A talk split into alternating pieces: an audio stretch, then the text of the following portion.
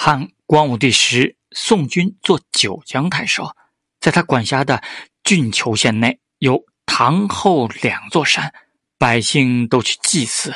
那些装神弄鬼的人，起初选取百姓家的男女作为两座山的丈夫、老婆，后来香烟不断，成为了惯例。